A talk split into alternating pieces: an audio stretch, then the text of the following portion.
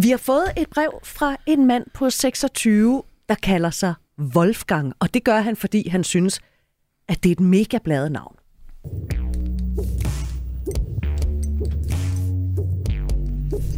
Og han har virkelig skrevet et meget, meget langt og fint brev. Han skriver, jeg har lyst til sex, men kan ikke få det indfriet.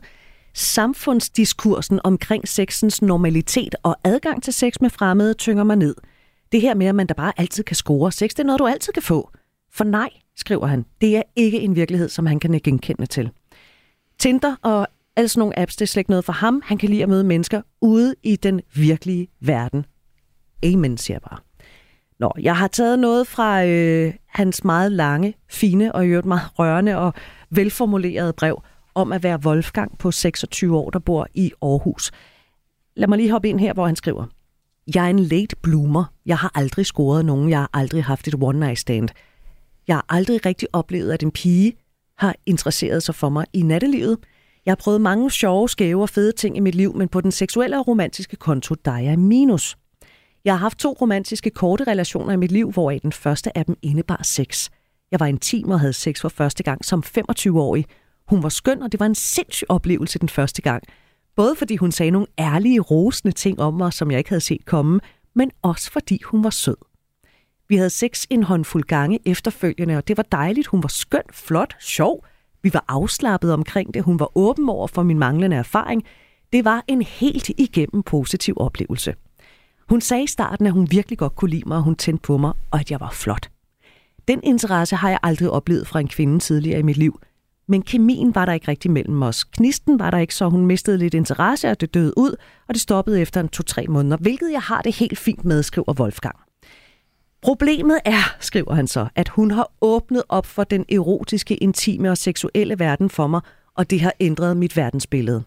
Efter min seksuelle debut har jeg gået med følelsen. Jeg føler mig snydt.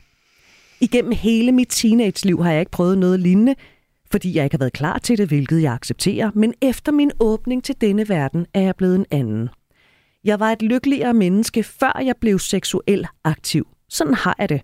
Jeg føler, at jeg er kommet ud af Platons hule, at jeg har opdaget, hvad de skyggebilleder, jeg har kigget på og drømt om i så mange år, i virkeligheden er. Hvordan det føles og hvad det handler om. I nutiden, værende bevidst om, hvad jeg er gået glip af og går glip af, gør mig nedtrykt, modløs og til tider opgivende. På den måde ønsker jeg mig tilbage i hulen. Mit gamle jeg var mere glad. Dengang, der rendte jeg rundt som et stort barn, brugte tiden på at have det sjovt, tænkte ikke så meget over det med piger, nok fordi jeg dengang havde sat barren så lavt, at jeg nærmest ikke regnede med, at det ville ske. Det var aldrig et mål, når jeg var til fester eller i byen, eller i det hele taget. Problemet er, at jeg fucking har lyst. Jeg har lyst til at udleve den ungdom, der venter mig. Og samtidig så spekulerer jeg også over, om der i virkeligheden er noget andet i vejen. Om det her er blomsten og ikke roden. Lad os sige, at jeg får held i sprøjten i løbet af det næste års tid, og jeg får nogle seksuelle og romantiske oplevelser. Hvad så? Bliver jeg så kureret og knap så nedtrykt? Gør det mig til et lykkeligere menneske? Hvad er det egentlig, der skal lindres i mig? What the fuck is really going on? Det skal siges, at jeg hviler meget i mig selv. Jeg har altid vurderet mine chancer som sindssygt lave, hvad angår kvinder, men jeg har selvtillid sådan generelt. Jeg elsker mig selv og alt, hvad jeg står for, og har det fedt i mit eget selskab. Jeg har venner, familie, penge nok, er intelligent, har et fedt sted at bo, og mine forældre er ikke engang skilt. Men måske er min situation, som jeg netop har fremlagt, et skue, et dække for noget andet, som i virkeligheden gør ondt. Måske stikker alt det her dybere, end jeg selv er klar over. Er der noget, der bobler under overfladen, som jeg ikke kan se? Jeg ved det ikke. Jeg ved bare, at jeg har lyst, og frustrationen over ikke at kunne indfri den lyst, den nærer mig. Wolfgang, tusind tak for dit ærlige og fine og rørende brev. Og det er meget længere end det her. Men jeg blev meget rørt, da jeg læste hans tanker. Mathias Valentino, psykoterapeut, seksolog, foredragsholder, yogalærer. Wolfgang, 26 år. Hvad siger du til hans tanker, hans ord? Jamen altså, han er jo en reflekterende ung mand, og det er smukke, fine tanker, sårbare tanker, han bringer op. Tak for det, Wolfgang. Jeg er selv en late bloomer. Jeg havde først debut i starten af 20'erne, så jeg kender godt, jeg kan godt mærke ind til nogle af de frustrationer, som han udtrykker. Jeg startede ud i en kæresterelation, som varede lang tid. Så jeg kender ikke sådan det der med, at så bliver det overstået ret hurtigt, men jeg kender godt til, at så stopper det på et tidspunkt jo. Og så bliver man jo frustreret igen, fordi vi vil gerne opfyldes og elskes hele tiden. Og der vil jeg måske også tage det ind til den der selvværd, selvtillid med, at det er okay at være single også. Det kan noget andet, som er fedt. Men Wolfgang har jo fucking meget lyst, mand. Han kan ikke få den stillet. Nej, det kan han ikke. Og en af grundene er, vil jeg også lige sige her til at starte med, før vi giver den over til Daisy også her. Så længe vi har fokus på det, der ikke fungerer. Jeg lægger mærke til, at han skriver det her. Han er i minus. Går du med følelsen af, at der er noget, at du skal indhente? Det er i hvert fald en følelse, jeg har haft meget i mit liv. Jamen, så er vi jo hele tiden bagefter. Hvornår får vi så indhentet de der mange år der? Det gør vi dybest set aldrig, fordi vi er jo hele tiden bagefter med den indstilling, den attitude. Så jeg vil fokusere meget på at være nysgerrig på den her attitude, om hvad det vil gøre at gå ind og observere det i sindet hos jeg tager direkte til Wolfgang her nu, ikke? Om du kan få drejet den til at sige, at alt er faktisk okay.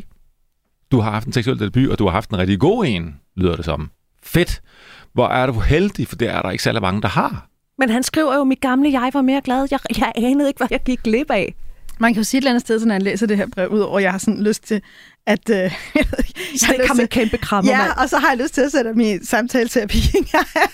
Men det er også fordi, jeg tænker, Wolfgang, for fanden, han er jo en livskrise. Du er en livskrise. Selvom det egentlig er positivt på en eller anden måde, og jeg kan se, når jeg ser livskrise, så kigger Britte helt mærkeligt på mig. For mig er kriser... Jeg synes bare, det er et voldsomt ord. Ja, men det er faktisk det, jeg oplever. Kriser er jo også der, hvor vi bliver dybt og inderligt forstyrret. Hvor vi opdager, der var noget, der var sådan her. Det havde jeg regnet ud. Jeg gik i det. Så er der en krise, vi er ved at blive en anden. Han har jo gået rundt med en fortælling om, jeg har ikke held med pigerne. Jeg har heller ikke særlig meget brug for det. Mit liv er fyldt med alle mulige fede ting. Det er ikke vigtigt for mig. Altså, han fortæller jo decideret, at han aldrig har haft en forventning om at have held hos kvinder.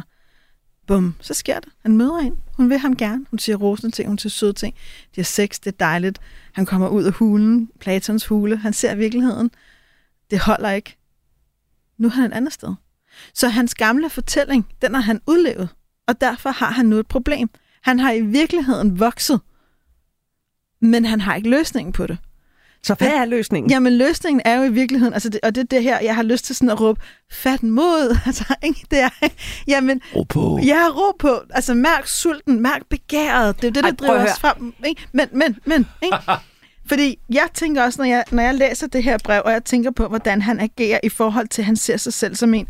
Jeg ser ikke ham som værende sulten nok til at tage fat i nogle af de kvinder, han måske møder. Jeg oplever, at han har den der attitude af, jeg har ikke brug for noget. Jeg har ikke held hos kvinderne.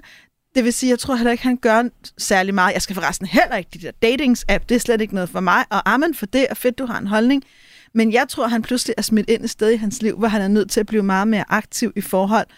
Og der kan hans lyst jo i virkeligheden guide ham og sige, han har en længsel efter kærlighed. Han har jo ikke kun en længsel efter sex. Han har jo også, hører jeg i hvert fald, en længsel efter kærlighed. Og ja, det er fucked up. At være menneske og have brug for andre. Velkommen. Welcome to life. Jeg synes simpelthen, det er så nemt for jer to at så sige, ja, ro på. Altså, jeg kan sgu da godt forstå, at han ikke har ro på. Absolut. Altså, han har fået slået hul på et eller andet, han anede ikke. Indtil han var 25, der anede han ikke, hvad han gik glip af. Han levede i lykkelig uvidenhed. Og lige pludselig, så møder han den her kvinde, som ovenikøbet, som jeg læser det, er virkelig god for ham og ved ham, og de har det dejligt sammen. Der er lige noget med kniven, men det er fint nok, og det slutter, og det har han okay med. Og så skriver han, hvad nu hvis, lad os sige, jeg får held i sprøjten i løbet af det næste års tid, og jeg får nogle seksuelle og romantiske oplevelser. Hvad så? Bliver jeg kureret og knap så nedtrykt?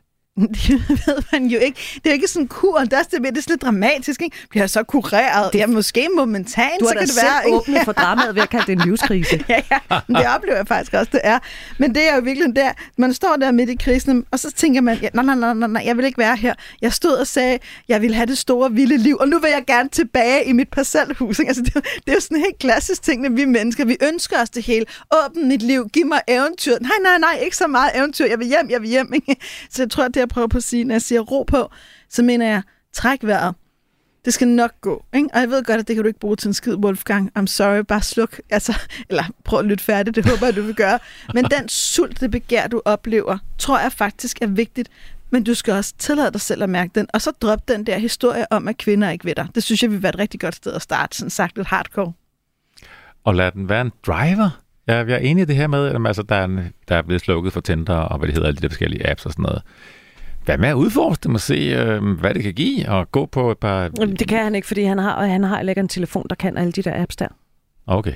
Jamen, så er det bare ned på Jomfru Ane Gade, ikke? Men han ikke får Aarhus, ikke? Altså, nogle gange er jo så i Aalborg, men altså... Det er en lang tur. Jeg er engang taget til Mexico på grund af begær, ikke? Altså, der er ikke... Jeg har en veninde, der strippede hele vejen til Island, fordi hun skulle op og score en fyr, ikke? Begær har jo fået os til at gøre alle mulige sindssyge ting. Det er jo det, der er med begær. Det er jo det, der får os til at stille os i det akavede øjeblik, det er at sige, hej, må jeg byde på en drink? Altså, det er jo akavet, eller skal vi to danse, eller hvad det nu end er. Og det behøver ikke at være så jordnært, men det er jo begæret, der tvinger os til at gå ud af os selv og ud i det der ukomfortable. Så når han skriver frustrationen over ikke at kunne indfri den lyst, som jeg føler, den nærer mig, så siger I... Det er fordi, det er ude af hans kontrol. Det er fordi, kære Wolfgang, du har levet et liv, hvor du var inden for din egen kontrol, og du har kun defineret, at du vil have det, som du selv havde kontrol over. Og det er det, jeg mener med, det her også er en dybere længsel efter kærlighed. Det er fucked up at erkende, at man har brug for andre mennesker, men det betyder ikke, det er en dårlig ting. Og man kan ikke kontrollere andre mennesker. Det er nederen, men det kan man ikke. Man kan godt prøve. Det bliver man ikke glad i. Wolfgang, tusind tak for dit brev. Ja, tak. Ja, det du som lytter ikke ved, det er, at vi har haft slukket for mikrofonerne nu i 3-4 minutter, og jeg føler en trang til at tænde for dem igen, fordi jeg synes ikke, vi er helt færdige med Wolfgang. Og det synes jeg ikke, fordi jeg synes ikke, vi har hjulpet ham nok. Daisy, du spurgte mig for at slukke mikrofonen. Jamen, hvad synes du egentlig, han skulle gøre? Ja, hvad synes du, han skal gøre, Britt? Ja, Britt, nu må du komme på banen her. Jamen, og hvad pokker ved jeg? Jeg er jo ikke ekspert ud i det her, eller kan det, som I kan. Men jeg er også et menneske. Præcis. Og jeg tror faktisk, at nu har jeg jo læst hele det, som Wolfgang har skrevet. Jeg tror, Wolfgang er et mega fedt menneske. Han har humor. Det kan jeg læse ud af det, han skriver. Altså bare det her med... Jeg er ikke engang smidt, mine forældre er ikke engang skilt. Ja, jeg har venner, familie, penge nok, er intelligent, har et fedt sted at bo, mine forældre er ikke engang skilt. Det synes jeg faktisk vidner om humor, og der er også andre steder i hans meget lange skriv, hvor han udviser en vis form for humor. Mm. Jeg tror, at Wolfgang er seriøst godt selskab.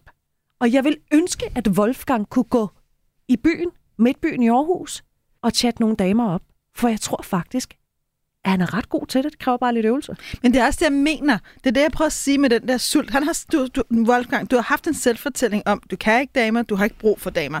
Nu skal du erkende, du kan damer, og du har brug for damer. Ikke? Så jeg er helt enig med det, Britt, hun siger. Ikke? Altså, og jeg vil også sige, at der er mange kvinder, der tænder på intellekt, på humor, på noget overskud. Altså, og du er super velformuleret. Og tænk på, hvor meget du kan spørge ind. Og, altså, jeg tror på det. Altså bare ud og please dem. Altså, jeg tror, han har super mange historier fra sit eget liv at fortælle. Oven i købet med indlevelse og humor og alt det der. Mathias, da mikrofonerne var slukket, der sagde du, og nu kommer jeg til at dyppe dig ned i frityren, du sagde, ja, han har det for godt. Ja, det er simpelthen, det har kørt for godt.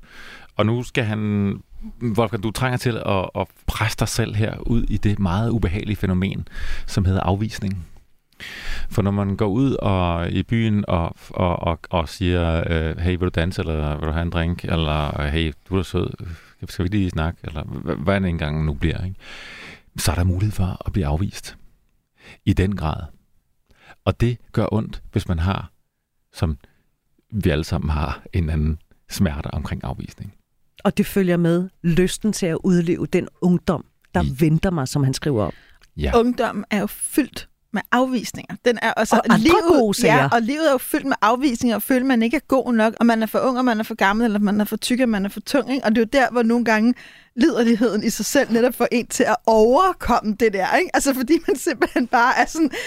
Jeg har en ven, som er super genert, men han siger en gang imellem, ikke? Så sker det for mig, at jeg bliver så liderlig, at jeg er nødt til at snakke med fremmede mennesker. Så plejer det at gå meget godt, men han siger, at der skal noget til, ellers så gør han det ikke. Men, og lige her til sidst, han skriver samfundsdiskursen omkring sexens normalitet og adgang til sex med fremmede, tynger mig ned.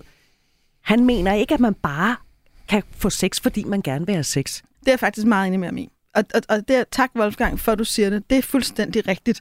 Altså, jeg har haft flere perioder også i mit eget liv. Jeg ved, mange klienter har det, hvor de ikke har tilgang til den sex, de ønsker. Det er ikke altid tilgængeligt på alle hylder. Det er jo det, der også er det mirakuløse ved det, da det kræver minimum 2, der siger ja helhjertet. Skal vi lukke den der nu, så? Ja. Igen, Wolfgang, tak for brevet.